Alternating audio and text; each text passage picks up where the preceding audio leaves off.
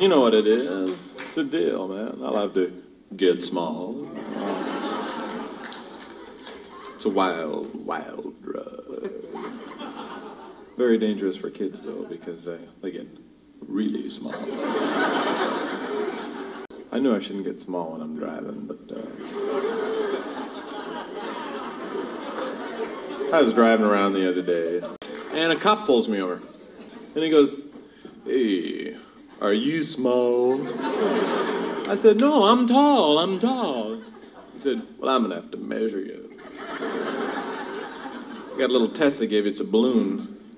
If you can get inside of it, they know you're small.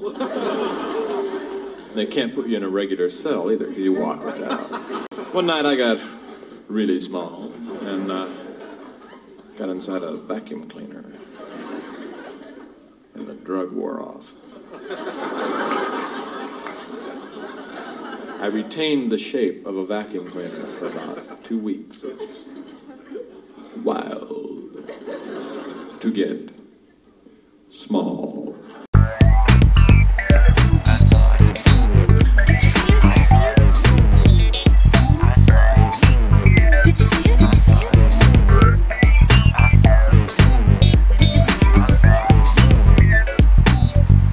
It on Linden Street.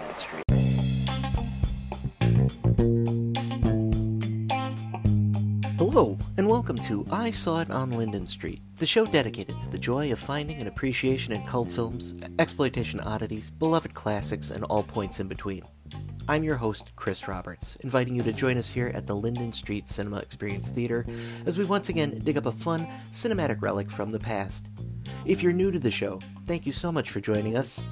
Now, this isn't your standard film review. Rather, it's a synopsis of a film that we feel deserves to have another inspection, with a little bit of background thrown in on the actors, information about the director, and hey, if I'm doing my job, perhaps you'll get a half amusing story out of me. Fair be warned, while we don't cover all aspects of the plot, we do discuss endings and spoilers. So, if you'd like to be surprised, please give the film a viewing before you listen to us. If you like us, and hey, I would hope that you do, please recommend this podcast to a friend, subscribe, give us a favorable review. This week, we are kicking off January with a slate of some excellent movies, all based around the subject of shrinking. It's a little theme we call Let's Get Small. And to get that ball rolling, we're going to be digging into Ernest B. Schoedsack's classic 1940s sci fi film, Dr. Cyclops.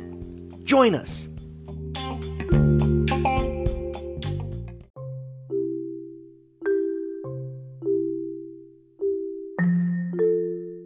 This week's film was one that I caught on good old WPWR TV, showing back when I was, man, I think six?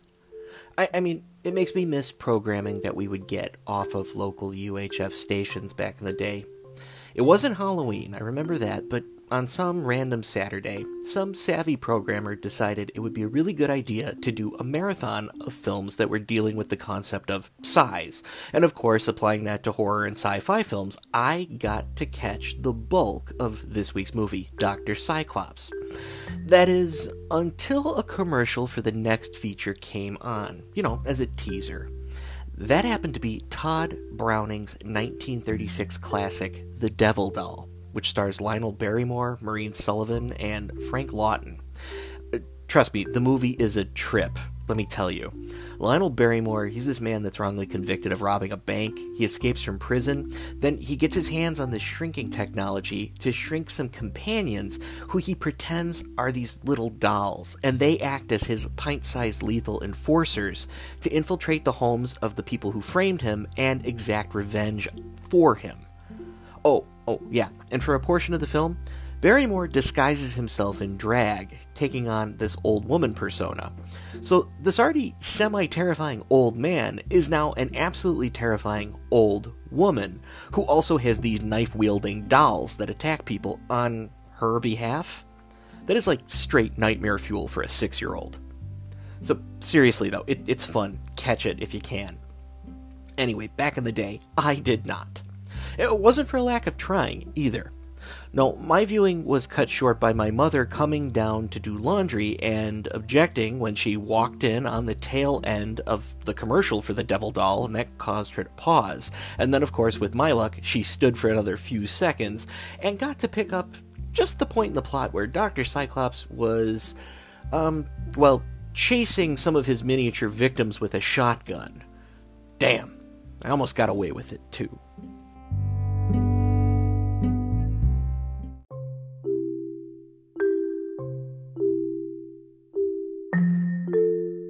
Eventually, I would complete my viewing of Dr. Cyclops when I was older.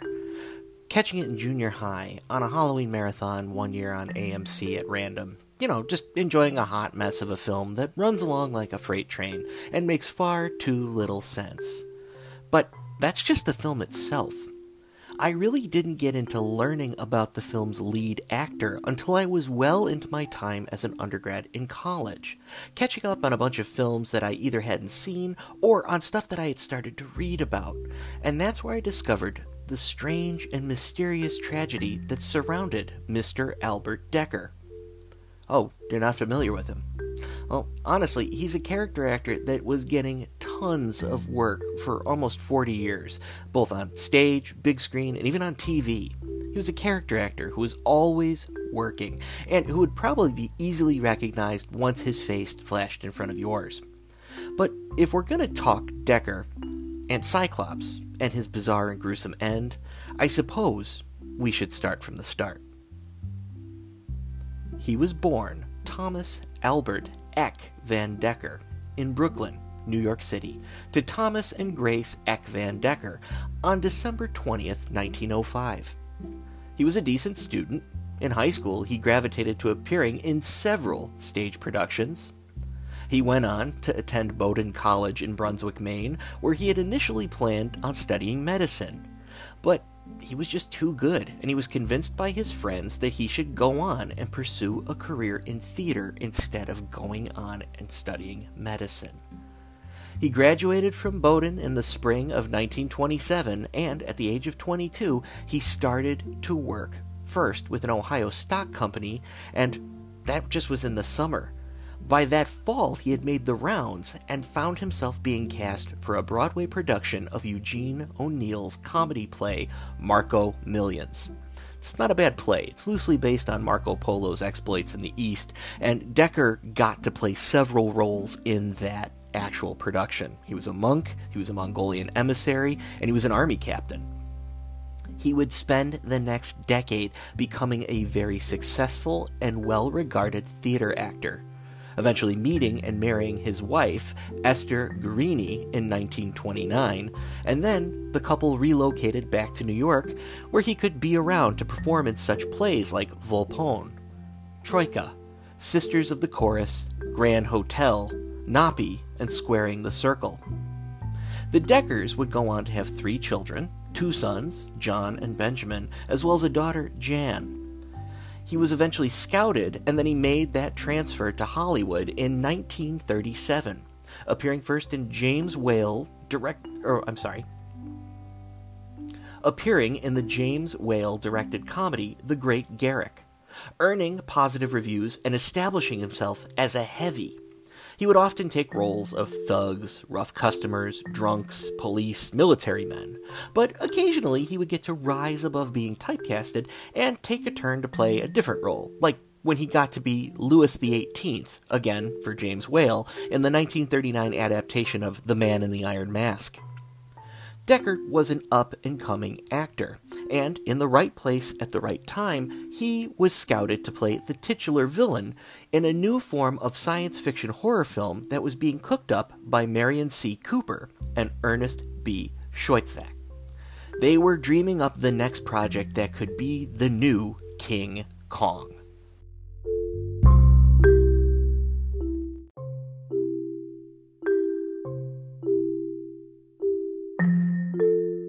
Now, I've talked about both Cooper and Schoedsack on this show, back when we covered King Kong vs. Godzilla. And this week's film was made during that stretch that Cooper was himself looking for that another big ticket hit.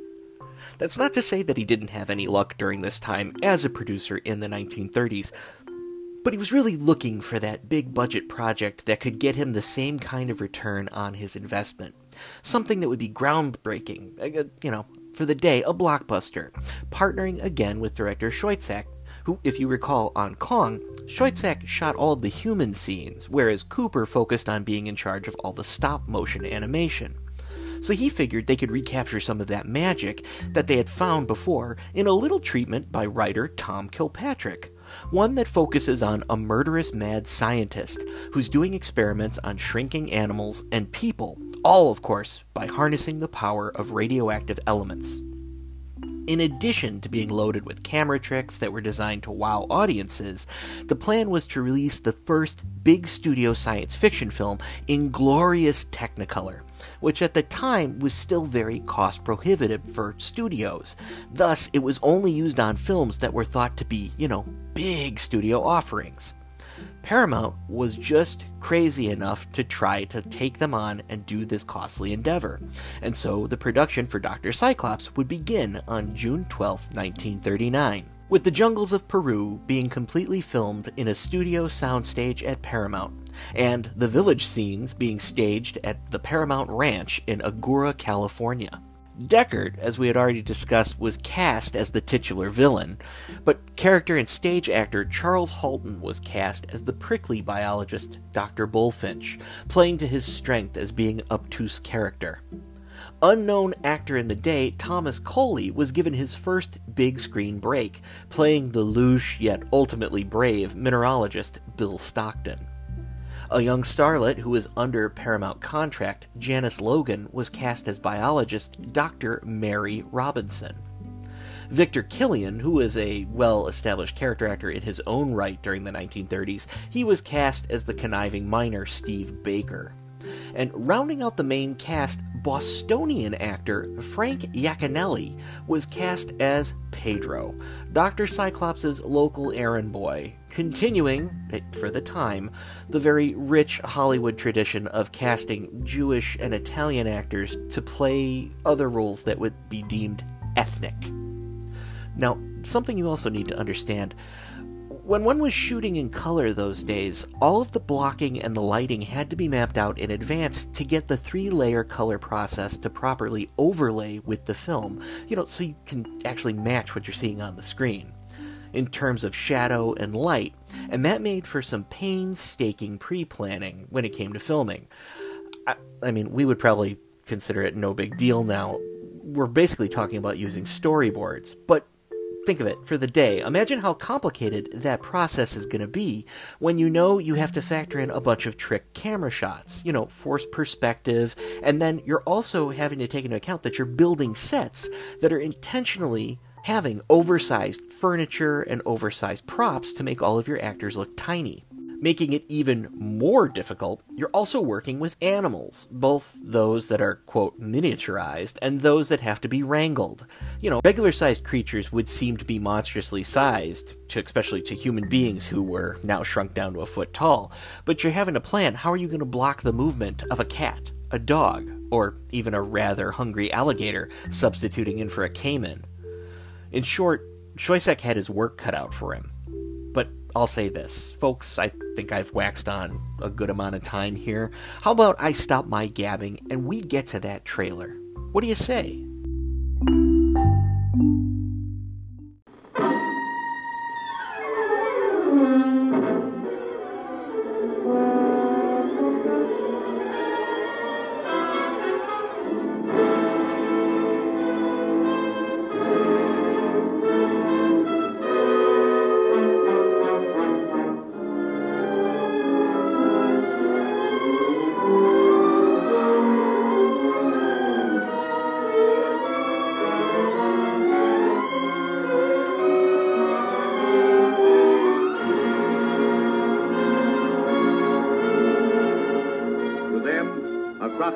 Becomes as huge as a prehistoric monster. A rifle as unwieldy as a siege gun. A terrifying black cat whose jaws mean death. A dog looms larger than an elephant. Death in the hands of a ruthless monster. What are you going to do? As you and your fellows develop toward normal size, you will again interfere with my work. And that is something which I cannot permit.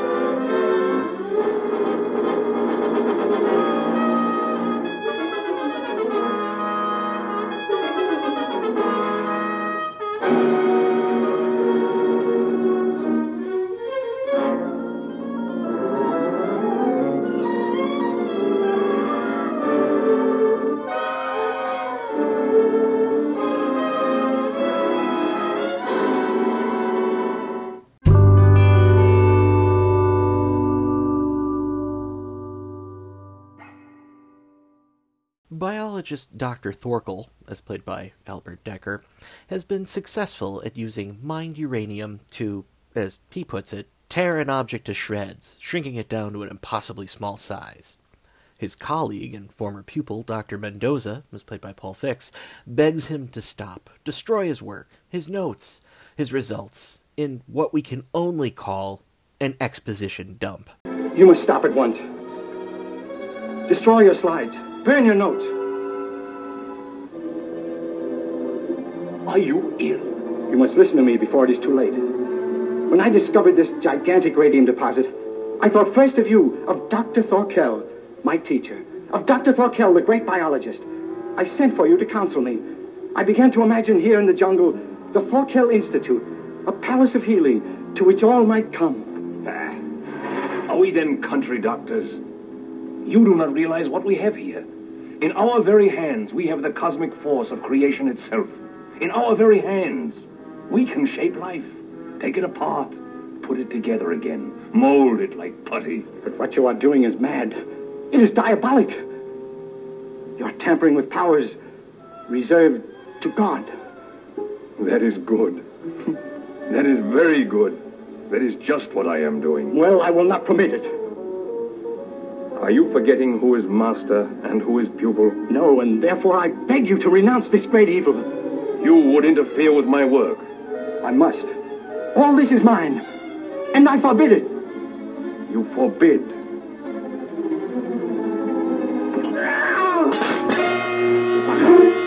Naturally, Thorkel does the calm and rational thing, killing his friend and pupil, pinning him between a bunch of tubes, and zapping him in the head with a blast of atomic energy. We then cut to the very real, very prestigious North American Research Foundation, where Professor Kendall, as played by Frank Reicher, informs his best scientist, biologist, Dr. Rupert Bullfinch, as played by Charles Halton, and Dr. Mary Robinson, as played by Janice Logan, that he's just gotten word from the long lost Dr. Thorkel from the Peruvian jungles, where he's been engaged with some secret microscopic work. He, of course, has requested some help to come down and join him, and of course, Professor Kendall thought the two doctors would be just the ones to send. Bullfinch grumbles about the secretive nature of traveling so far, but the two end up setting off on a journey of 10,000 miles just to get to Lima. It's there that they meet up with a surly mineralogist, an expatriate American, Bill Stockton, as played by Thomas Coley, to see if he would like to join them. But, Mr. Stockton, we have already come 10,000 miles. Please make an effort to grasp our situation. I can grasp it without any effort. Your Dr. Hardy couldn't stand this altitude, and I'm the only other mineralogist this side of Lima. The answer is still no. We were warned that any of the usual ways of offering you work would fail. Who did me that favor? We naturally went to the consul. What'd he say? As American consul, he merely admitted you were on an extended vacation. But as your friend, he now admits he has only been doing you harm in buying up your IOUs. You pick up things quick, don't you?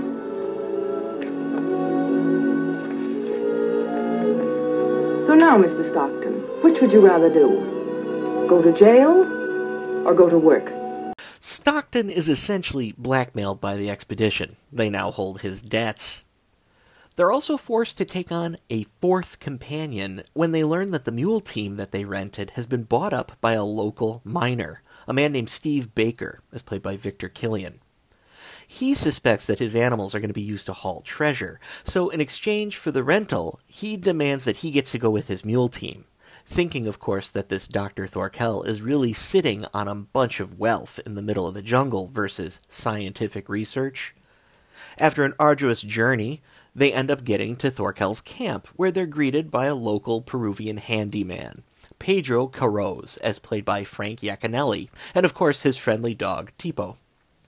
Pedro does a bunch of odd jobs, and he helps Thorkel now and again, but in reality, he's been concerned as of late that he can't find his horse, Pinto, and he asks the rest of the party if they've seen the animal, very disappointed to learn that they haven't on their entire trip in. Thorkel then arrives and he introduces himself, and he meets everyone in attendance. And while he's a little stilted and weird, he's at least complimentary and, at first, friendly with the guests requesting that they get to work immediately, telling them that the reason they've been summoned here is to help him conduct his very important, very secretive research, as his own eyesight is starting to fade, and he's having a lot of trouble looking at the results through his microscope.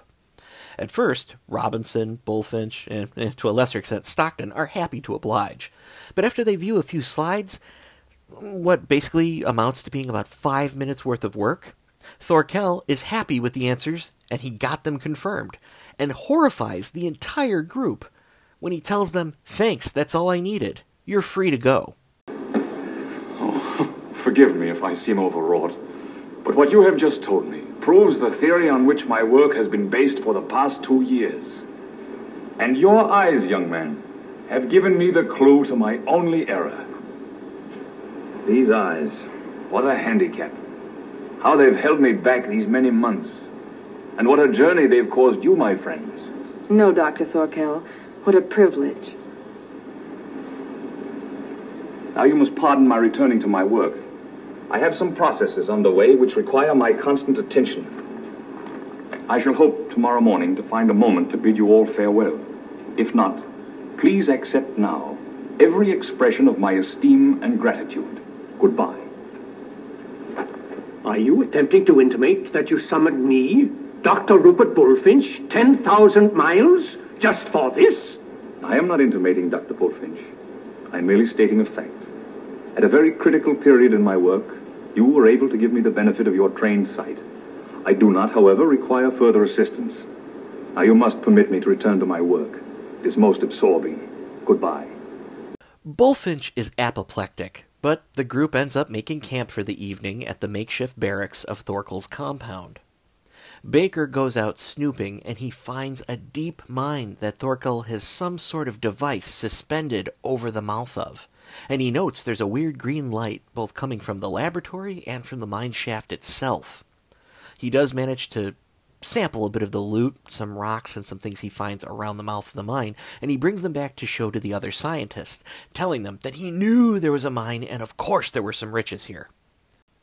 Thorkel, for his part, has been hard at work, interacting with Pedro's horse that he stole and of course shrunk down to the size of a house cat, lying to the man's face, telling him your animal wandered off. In the morning, Thorkel finds out that his guests have been snooping, especially when he learns that Bullfinch is a static. He thinks he's found some bones of what he thinks is a new species of some sort of micro pig, one that's only four inches long. And Thorkel mocks the man for trying to take credit for things he couldn't possibly understand. Thorkel first attempts to give them all the bum's rush, making some not so subtle threats, but Bullfinch, of course, refuses to leave the entire party end up walking into the lab, disrupting all of the good doctor's plans, forcing him to share some information with them, after initially becoming angry and hostile. Thorkel has been harnessing the power to generate, at least from the radium he has mined, and direct this energy into what he calls a condenser. And he shows this group the chamber where he keeps all of this fancy machinery.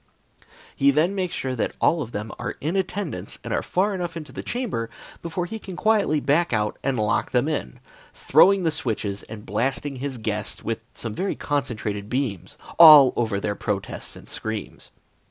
Thorkel then gathers up all of their things, shoos his black cat, Satanus, great name, away, noting that the feline will have plenty of time to have fun soon enough. The group awakens in a basement cellar, shocked to discover that they are now all under a foot tall.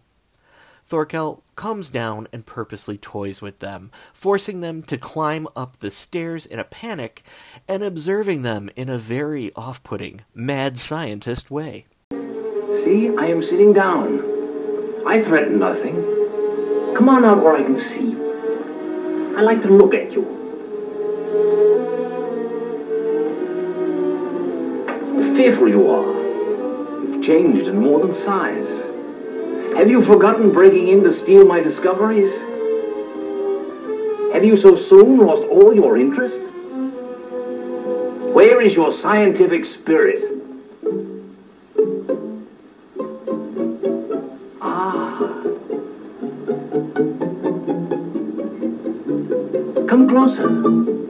No fear.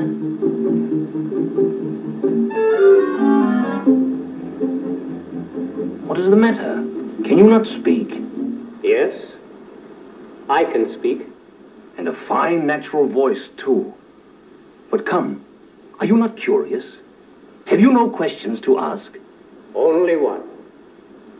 Why does Providence permit the existence of such a monstrosity?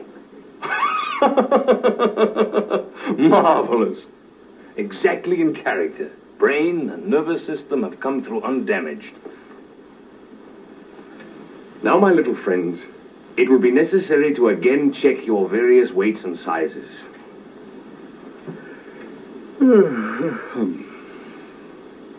But first, you will forgive me if I am so rude as to resort to a stimulant.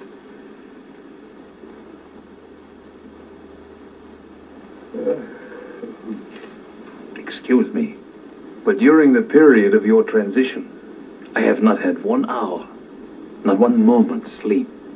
Thorkel goes to take a nap, and the group does attempt to escape, exiting the door by way of stacking books up so they can reach the latch, and now having to contend with monstrously sized chickens that are out in the compound's yard. As they make their way, they find themselves being stalked by Satanus, and they attempt to hide from the feline in a prickly pear bush for safety, saved only when Tipo arrives and chases the cat off. The group begins to fashion bits of rope from string and starts to make weapons from objects that they find, like scissor blades and sewing needles, anything that can help keep them safe. Thorkel awakes after a few hours and discovers that his guests have escaped to the yard. Bullfinch tells the others to remain hidden and try to avoid the scientist, while he willingly goes forth to try to negotiate and reason with the mad doctor, comparing him to being a rather ignorant fellow, just like the Cyclops of Greek mythology. Thorkel tires of the discussion and rushes out to forcibly capture the biologist and brings him into the lab for examination. After measuring his, well, so called specimen and taking his vitals, Thorkel is disappointed to find that Bullfinch is again growing, slowly, returning back to his original size. Learning that the effects of his rays are only temporary, Thorkel tries to coax Bullfinch to do his bidding, and while the biologist does manage to jab the larger scientist's hand with a fountain pen, Thorkel has decided that there's only one way to stop his guests from ruining his plans, and while the others watch in horror from hiding, they see Dr. Thorkel suffocate Dr. Bullfinch with an alcohol soaked cotton ball. Mary screams, alert Thorkel to their presence, and he again gives chase to the diminutive group, arming himself first with a butterfly net, and then, in a fit of rage, he attempts to strike at them with a spade, only to find that the group has escaped the compound through a hole in the wall, attempting to survive the night out in the jungle. The group is forced to make their way through a tropical rainstorm, hiding from wild animals and seeking shelter, spending the night in a rocky outcrop next to the river. In the morning, they find that they're actually near Pedro's canoe, but now it's a massive vessel compared to their small size. As the men struggle to try to get it into the water, their activities draw the attention of a passing caiman swimming in the river, who attacks the group, but they do manage to hold it off eventually with some fire. They resume their work on the canoe, but Thorkel continues his hunt for them, using Tipo to help track his former master Pedro. Showing up now, though, with a shotgun. Fearing they will be found, Pedro insists that the others run and hide in the tall grass while he lures Thorkel away from their location, eventually being killed by a shotgun blast when Tipo catches up to him at the rocks. The survivors continue to hide, moving to a specimen case that ends up being carried back by the unsuspecting mad scientist. He, in turn, sets fire to the grass at the riverside and assumes that he has killed all of his quarry. Now's our chance. Hurry, Bill, before he gets back. What's the matter with you? Dr. Bullfinch and Pedro stopped running, didn't they? Well, here's where I stop. What are you going to do? I don't know yet, but I'm staying here. I'm going to kill him somehow. Anyway, I'm through running. Take care of her, Steve. You can do that yourself, Bill. I'm staying with you. You don't suppose I'm going to wander away alone, do you? At my size? The group returns to the lab and plans to kill their giant captor with his own gun, subtly pointing it towards his bed, intent on setting it off when he sleeps. But the doctor ends up falling asleep reviewing his work at his table, spoiling their chance. Needing an edge, Baker recalls all of the pairs of eyeglasses that Thorkel has in his bureau, and the group systematically take and smash every pair they find. They almost get the glasses that Thorkel has on his person, but he wakes up after they manage to only destroy one of the lenses, now truly becoming a Cyclops. As Thorkel fumes, he begins to toss his entire lab. The trio do manage to escape back out into the yard and make their way across the edge of the mine, going to the outcrop beyond Thorkel's reach. As a half blind man attempts to give chase, he misses stepping on the board that he placed across the mouth of the mine, and he finds himself suddenly precariously hanging by the same rope that is holding his precious condenser. Seizing on the opportunity, Bill takes his half of a scissor blade sword and he ends up cutting the rope, dropping Cyclops to his death. Months end up passing, and now the trio are all back to their original sizes, and they've returned to civilization in Lima. Baker waxes on about how he's frustrated he can't tell anybody what happened down there, but he at least intimates that they've indeed claimed some of those riches from the mine, and he rolls his eyes at the fact that Bill and Mary are now a couple in love. Credits roll.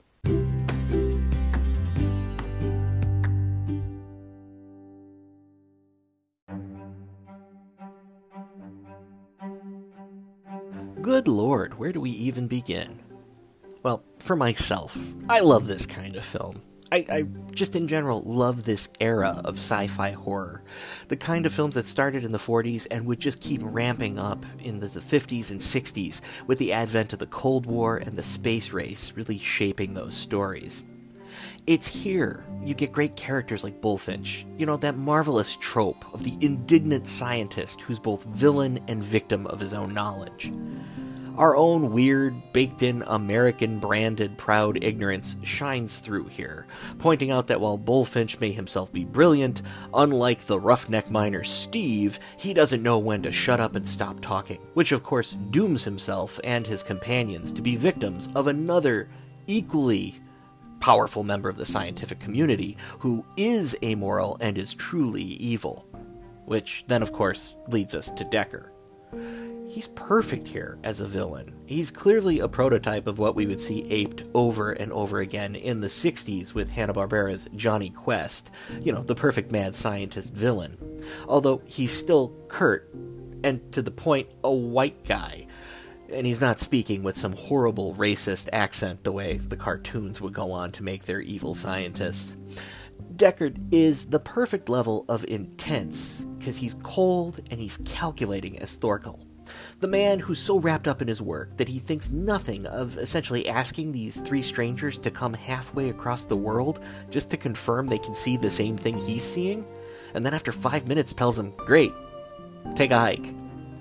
People are literally just there for him, and that's fine. He's cool with ignoring all social niceties and all trappings of civilization as long as it lets him continue to do his job. And he doesn't really care as long as you don't get in his way.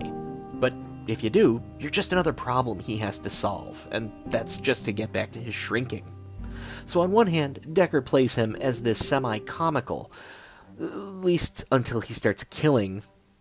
And even when he kills Mendoza, at least at first, it's very silly. You can sort of write it off. But later, when Dekker is clearly going full mad scientist, when he's towering over his victims, he really gives a menacing chill. Because he's so calm and so calculating, methodically measuring and then disposing of Dr. Bullfinch, snuffing him out with a wad of alcohol soaked cotton, as if Bullfinch were some sort of butterfly or frog that was about to be dissected. That's when the true horror of this film really kicks in, and to his credit, it's 100% all Dekker just conveying that indifference. What are you going to do? As you and your fellows develop toward normal size, you will again interfere with my work. And that is something which I cannot permit.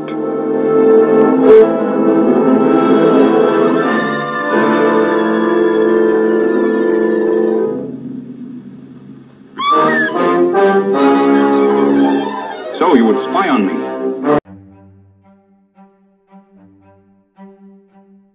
And what of Dr. Mary Robinson? How awesome is it that in 1939, when this was filmed, you have a woman scientist who gets to go on an adventure into the dark jungles of Peru and show knowledge and expertise? All, of course, in spite of her clear gender handicap. No, I'm clearly being facetious, and for her part, Janice Logan does the best she can do with what this script actually offers for her character to say, but it's interesting, she is shown to be the very serious one here she does come off a little bit like a nag, but she's the one who tells the men, get it together, do your job, and let's try to think our way out of this mess. She becomes the de facto leader post Bullfinch's death.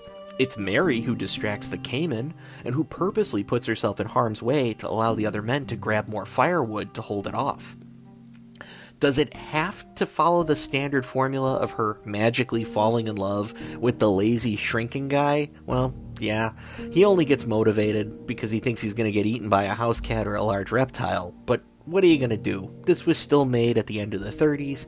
You couldn't just have a man and a woman go through some harrowing situation and not come out the other end in love. You know, ready to marry.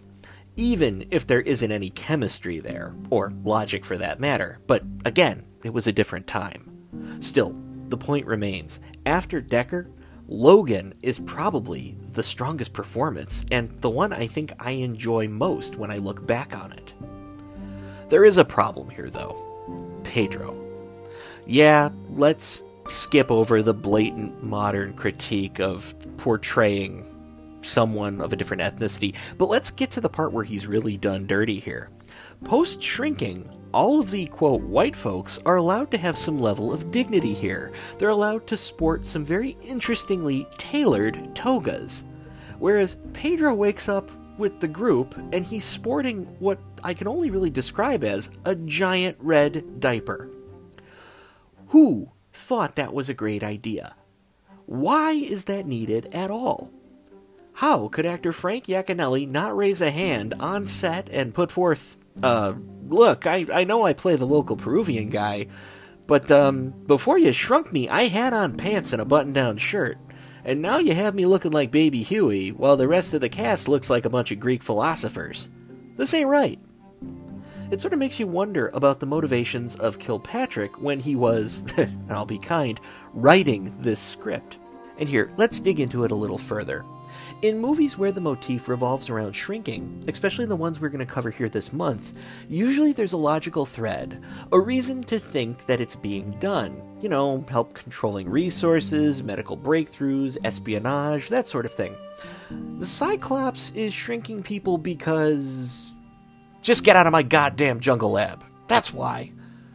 I mean, yeah, he talks about he likes to play God and all the power he has, but there's no real mention as to why he's doing it. His protege has ideas, but Cyclops isn't really interested in that. And I think part of that stems from production itself. You have a very technically advanced film for the time that it was made. Clearly, the studio spared no expense when it came to financing the special effects for the production. The problem is the entire time that Cooper and Schoedsack and Paramount were all sitting around talking about how they were going to do this, how they were going to show the characters on the big screen shrinking, they should have paused and said, well, maybe we should talk about why they're shrinking. Ryder Kilpatrick's script is awfully skimpy on the plot, and even on the basic motivations for characters, both good and bad, they're emaciated here at best. Now, again, I love the fact that it turns into unintentional comedy that way, but to me, this film is classic because it's so strange. But seriously, there was a lot of good money spent here, and a lot of hard work went into this. It's almost if they had just taken an afternoon or two to tighten up some of the plot points and maybe flesh out some of the dialogue to make it a little, well, more believable. And you could have arguably had a film that would have been what they were hoping for. In reality, the next big hit that could have rivaled something like King Kong. Seriously, you're already making all these direct allusions to, you know, Polyphemus from Homer's The Odyssey. You have a chance to make this even more horrifying, and you can class it up with a bunch of Western literature references to boot. All while being cutting edge. But, you know, opportunities. Sometimes you miss them.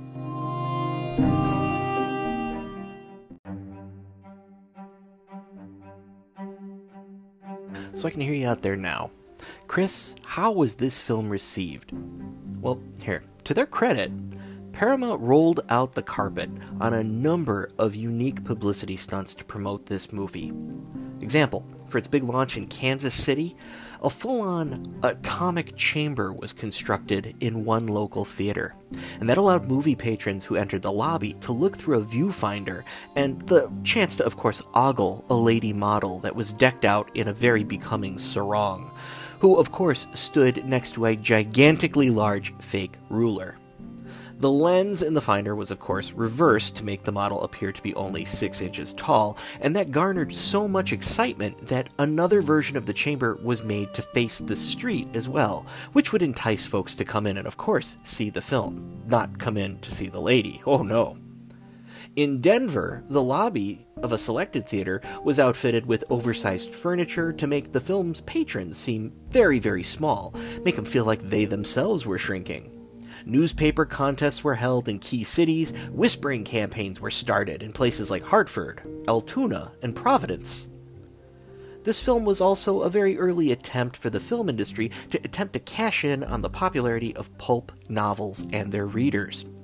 In modern times, we're pretty much used to the concept of having a movie come out and have the novelization be there immediately when the film is released.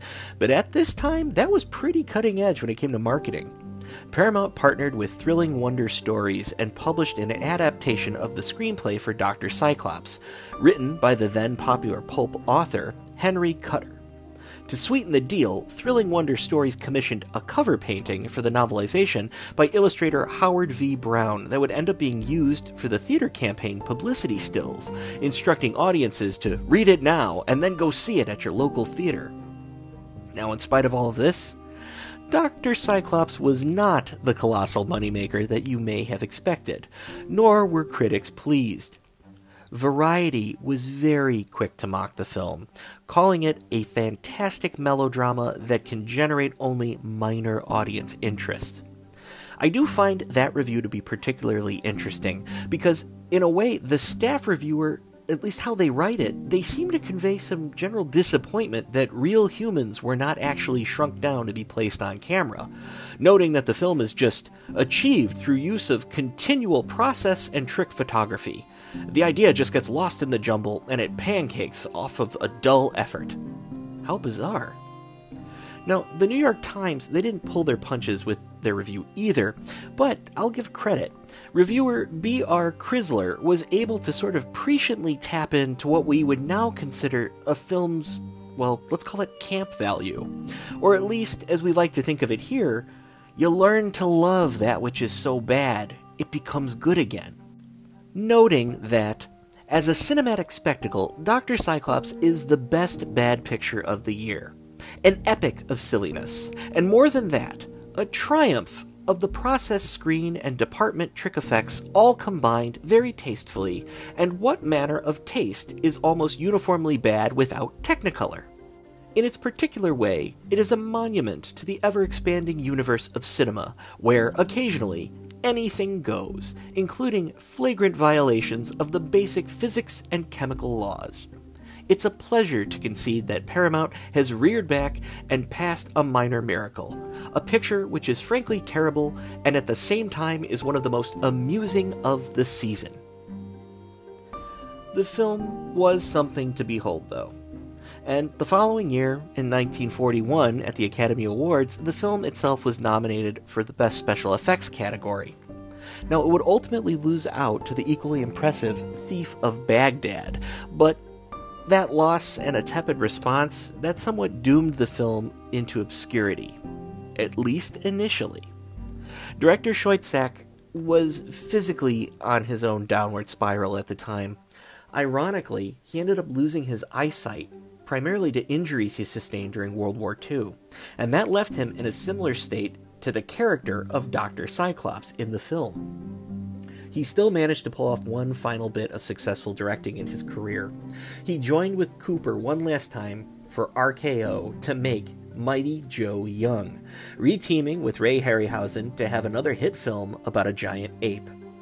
Cooper, he'd keep on going, keep on keeping on, doing what he did best. Um, I think it's a French phrase uh, eating leaves and shitting money. He would pair up with John Ford and John Wayne in the late 1940s and early 1950s and would go on to make a mint, producing blockbuster war pictures and westerns. You know, films like 1948's She Wore a Yellow Ribbon, 1950's Rio Grande, 1952's The Quiet Man, and 1956's The Searchers.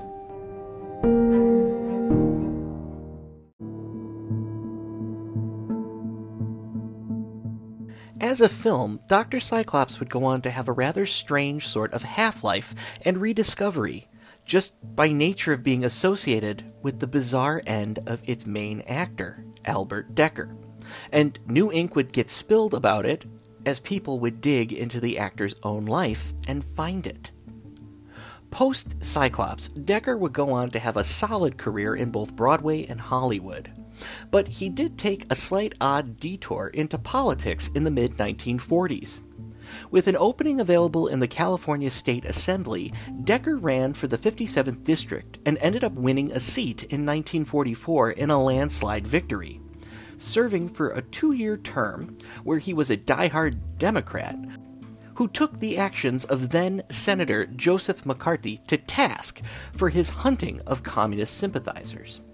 Dekker's own stance would get him blacklisted from films after he left office for a few years, but since he was an actor who went back and forth between stage and screen, this really didn't have that sort of detrimental effects on his career as it did others, who well, at least by the mid 50s, it sort of wouldn't matter.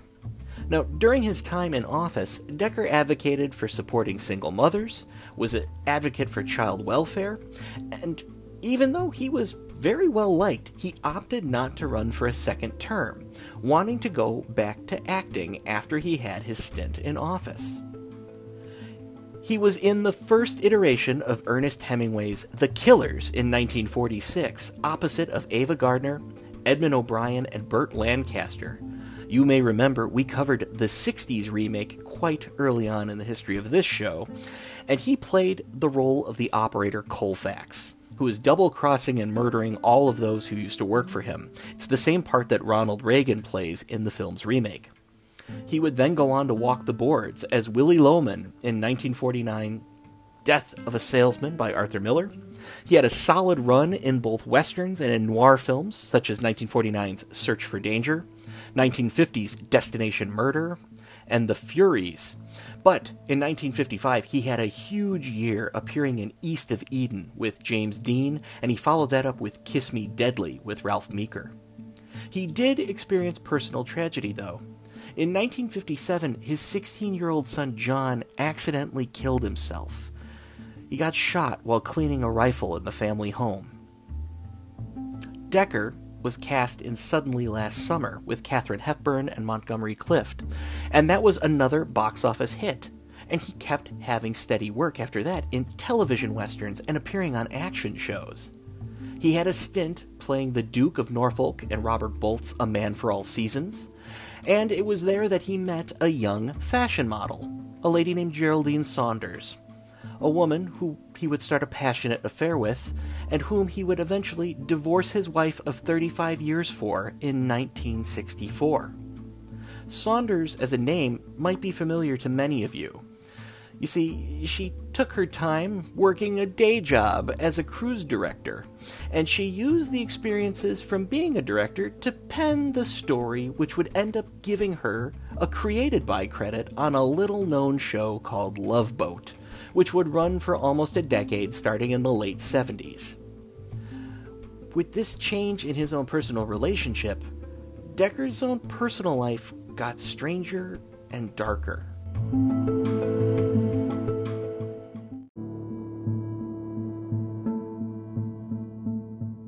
Dekker's surviving son Benjamin would later recount that it was during the mid to late 60s that Dekker became one of the many famous people to fall under the care of one Dr. Max Jacobson, also known at the time as Dr. Feelgood, a man who had famously treated the likes of John F. Kennedy, Humphrey Bogart, Judy Garland, Truman Capote, Marlene Dietrich, Eddie Fisher, Liza Minnelli, Marilyn Monroe, Elvis Presley, David O. Selznick, Billy Wilder, Mickey Mantle, and honestly, the list just keeps going. There's a host of others that are too long to read here.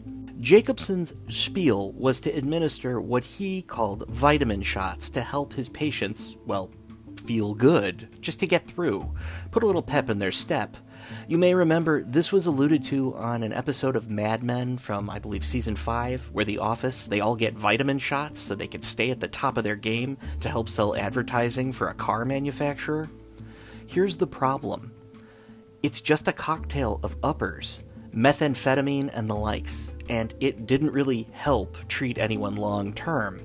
And in Dekker's case, it was sort of the start of what many consider to be his downfall. For his last role, Dekker was cast as the tough railroad detective Pat Harrigan, who himself hires a group of killers and cutthroats to chase down the gang in Sam Peckinpah's immortal classic, The Wild Bunch. Future episode for sure. And it was there on the set that two things were noted. Dekker, with his long and interesting career in both Hollywood and on Broadway, he was a man who had endless great stories, and the cast all loved to gather round and hear Dekker hold court while they were on location shooting in Mexico. Also, from multiple sources, he was described as being completely out of his gourd on that set. In the documentary Passion and Poetry The Ballad of Sam Peckinpah, actor R.G. Armstrong who was not in the film The Wild Bunch, but who did come to visit his friend Peckinpah on set, noted that Dekker was holding court, hanging around with a 13 year old girl that he would refer to as his wife, and he was telling all of those in attendance that he was secretly a medical doctor, and after filming this movie was over, he was going to go abroad and help treat natives in Africa. Crazy, huh?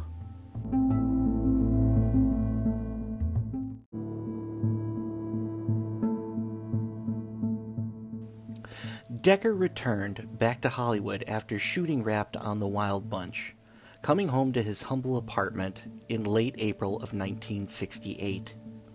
He was in the process of finalizing what would be the purchase of a home for both Saunders and himself, and this would only be his place of residence for a short amount of time as was evidenced by the fact that he had some $70,000 in cash that he had drawn out to close on their new domicile in the next few days. After the planned purchase, Saunders and Dekker were planning on marrying and starting a new chapter in both of their lives. The couple had taken themselves to go out on a date, seeing in a play, seeing in a play. The couple had taken in a play together on a dinner date and then had returned back to Dekker's place, bidding each other a good night while Dekker promised to call Saunders the following day to help finalize their plans. It would be the last time that anyone saw the actor alive. Dekker never called. The following days, both Saunders and several friends stopped by Dekker's apartment and left notes for him on his door, asking him to contact them when he got back. But no contact came. Finally, on Sunday, May 5th, 1968, after contacting the management of Dekker's apartment complex, Saunders was able to get the door opened and get into Dekker's home, finding the body of the actor inside. Now, I know a majority of you aren't squeamish here based on a lot of the horrible things we've covered that happens in the plots of the films, but this isn't a true crime podcast and this isn't a fictional event. So if you don't like hearing about unpleasant things, please feel free scoot ahead a spell. Albert Dekker was found dead, kneeling naked in his apartment's bathtub. The 62 year old had a noose stretched from the shower head to his neck, and in his mouth was a rubber ball gag with a bit of wire running through it. Metal chains were attached to said bit and then further wrapped around his head. Several leather belts were girded around both his neck, chest, and were then intertwined with lengths of rope that wound through the belts and ended up at his feet, where his ankles were bound together. His hands were secured with metal handcuffs, and dangling from each arm was a hypodermic needle. His body was adorned with writing, legibly applied in red lipstick to his chest, stomach, and buttocks, featuring words like whip, slave, cocksucker. And his body also contained some strange artwork as well. Oh, there were also two other needle puncture wounds found on his right butt cheek. And making things all the more bizarre, the bathroom door had been locked with a chain from the inside, and there were no exits in that room, no windows to be found. So, could he have done this? The police report would first list Dekker's death as just a suicide. Clearly, he had passed on from suffocation derived from constriction around the neck by way of ligature. But the coroner would end up disputing that initial finding and would write the death up as accidental, which quickly moved those who knew any of the details and suddenly turned this incident as something that was written off. You know, some sort of weird Hollywood autoerotic sex thing. And it sort of got swept under the rug. Saunders had argued that Dekker's large amount of cash, as well as his home camera and audio equipment, were all missing, and she took this as a robbery that had turned into a murder that someone ended up staging to look like a suicide. But the authorities were very dismissive. They noted, well, we found a bunch of other paraphernalia at the scene. In Dekker's bedroom, there was bondage gear, there were sex toys, there was S&M erotica. Saunders agreed with all of it. She said, Yeah, those were ours. We used them. But I haven't seen him in the last few days, and this wasn't like Albert. So again, it was all written off as accidental. Now, if you're to believe the salacious side of things, and you can take the view that many have here, such as filmmaker turned half truth gossip writer Kenneth Anger did, you can side with the authorities that this was the result of autoerotic asphyxiation.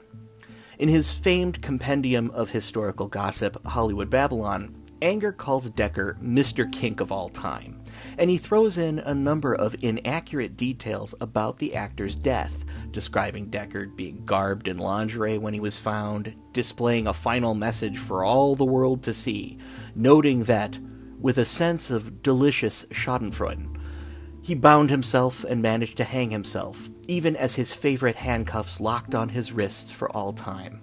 This time he played the game alone, in his Hollywood bathroom. Now, for those of you who are a little more logical, how does a man, even a man who is into such things, legibly write all over his body in lipstick in this fashion? I mean, seriously, across your butt cheeks? And how does one bind themselves in a way, all while having needles stay inserted into your arms? And for that matter, how do you tie your hands and your feet behind yourself and then hang yourself? The hanging would have to come in last in that scenario, right? Because you couldn't do one if you were busy doing the other. And honestly, what about all of that missing cash and missing equipment? As Saunders herself would say over the years, Dekker had to have been murdered. There had to have been another person involved. Someone he knew, someone who he trusted, and someone he would have let in who would have known that Albert had that kind of money in the apartment. Saunders had maintained that he was murdered until her own death in 2019 at the age of 95. Dekker's own surviving son Benjamin has a very different take on his father's demise, viewing it all as a horrific and tragic accident that had to have occurred between two consenting adults, not an act of foul play. Again, this isn't a true crime podcast. I don't have all the research to come back and say, well, I looked into the police reports, or throw something out like, years later, I read an interview that stated there was a one armed man. But there is a real air of cover up here, and especially when it comes to Dekker's death. True, the studio system was gone at the time. You didn't have guys who were paid fixers, you know, like your Eddie Mannix types who would come out, quietly grease palms, get the cops to hush up the details, and gloss over the incident. No, in this case, it feels that Dekker, even with some of his known, let's call them eccentricities, was written off just a little too quickly. He's just another sex weirdo. Never mind all the missing money and the bevy of friends and a fiance who insist he wasn't depressed at the time, they were all expecting to see him the next day, and there were plans in place. Dekker's death remains a dark little slice of Hollywood history that only seems to get stranger as the years roll on. And it still causes folks to pause and wonder did Albert Dekker truly kill himself? Perhaps we'll never know. Dekker's work lives on, though.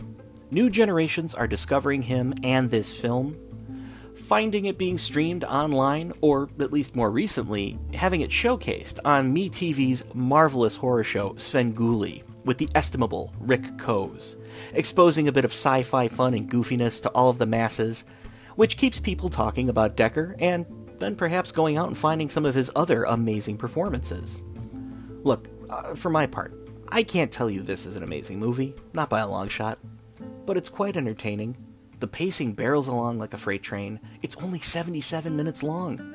The special effects, which, yeah, they're dated, but they still hold up nicely with the use of the perspective shots and the reverse projection.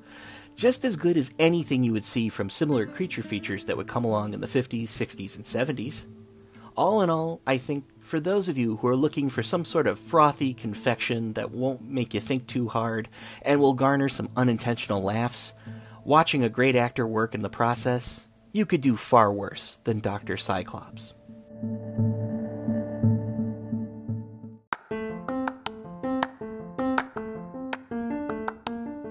The version of Dr. Cyclops screened here at the LSCE was part of the 2011 DVD box set The Classic Sci Fi Ultimate Collection Volume 2, and that is indeed something we can get completely behind. Not gonna lie, the LSCE Vault has both volumes, but Volume 2, which could be yours for the steep price of $13.59 on Amazon.com, that one comes with Dr. Cyclops, Cult of the Cobra, The Land Unknown, which is a particularly great rubber dinosaur film, The Deadly Mantis, and of course, The Leech Woman. And that's quite a bit of bang that you get for your buck there. You can also buy just a regular old version of the movie that comes by itself, and that's $13.99 put on a single DVD-R with no features from the Universal Vault series, but that would beg the question, why? But hey, let's say you're a real hardcore fan and you want to have the finest version available to you. Well, those amazing folks over at Kino Lorber have put out a very special edition of Dr. Cyclops on Blu ray in the spring of 2020, and that comes with some magnificent features, which includes a new 4K master transfer, audio commentary by film historian Richard Harland Smith, a Trailers from Hell featurette with Jesus Trevino, plus you get the theatrical trailers, and all of that can be yours, again, on Amazon for the very reasonable price of $17.99. Well worth it if you ask me. Now remember, folks, we don't get anything here at the LSCE for telling you where to purchase your items. We just think in this day and age, it's still ever so important to continue to support physical media so that these fine companies who own the rights to the content that we all know and love keep releasing it to us for our viewing pleasure. And at the end of the day, isn't that what you want? More of what you know and love? Besides, this is a really fun and campy romp through the jungle. You know, mad scientists chasing a bunch of shrunken people, it shouldn't be missed. So what are you waiting for? Get out there, get yourself a copy of Dr. Cyclops today.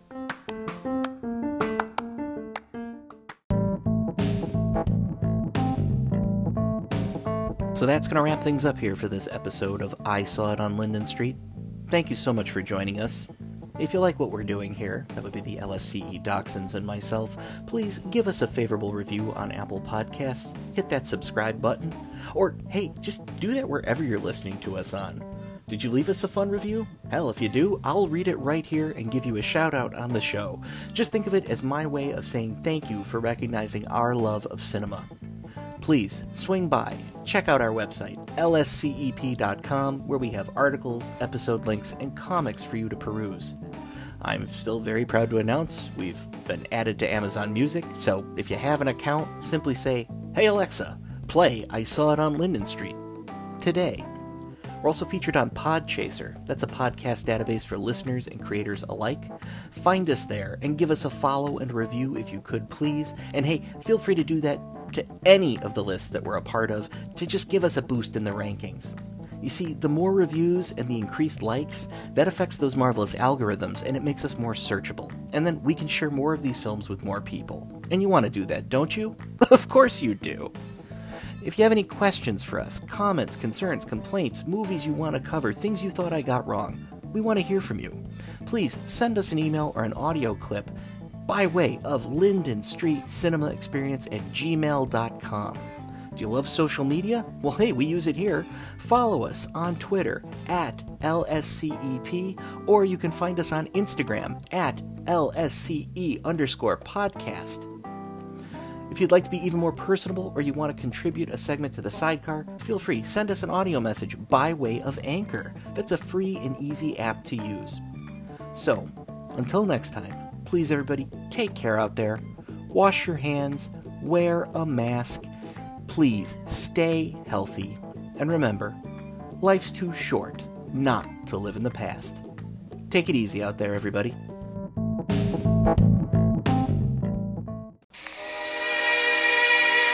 now, folks, it's time to say goodnight. We sincerely appreciate your patronage and hope we've succeeded in bringing you an enjoyable evening of entertainment. Please drive home carefully and come back again soon. Good night.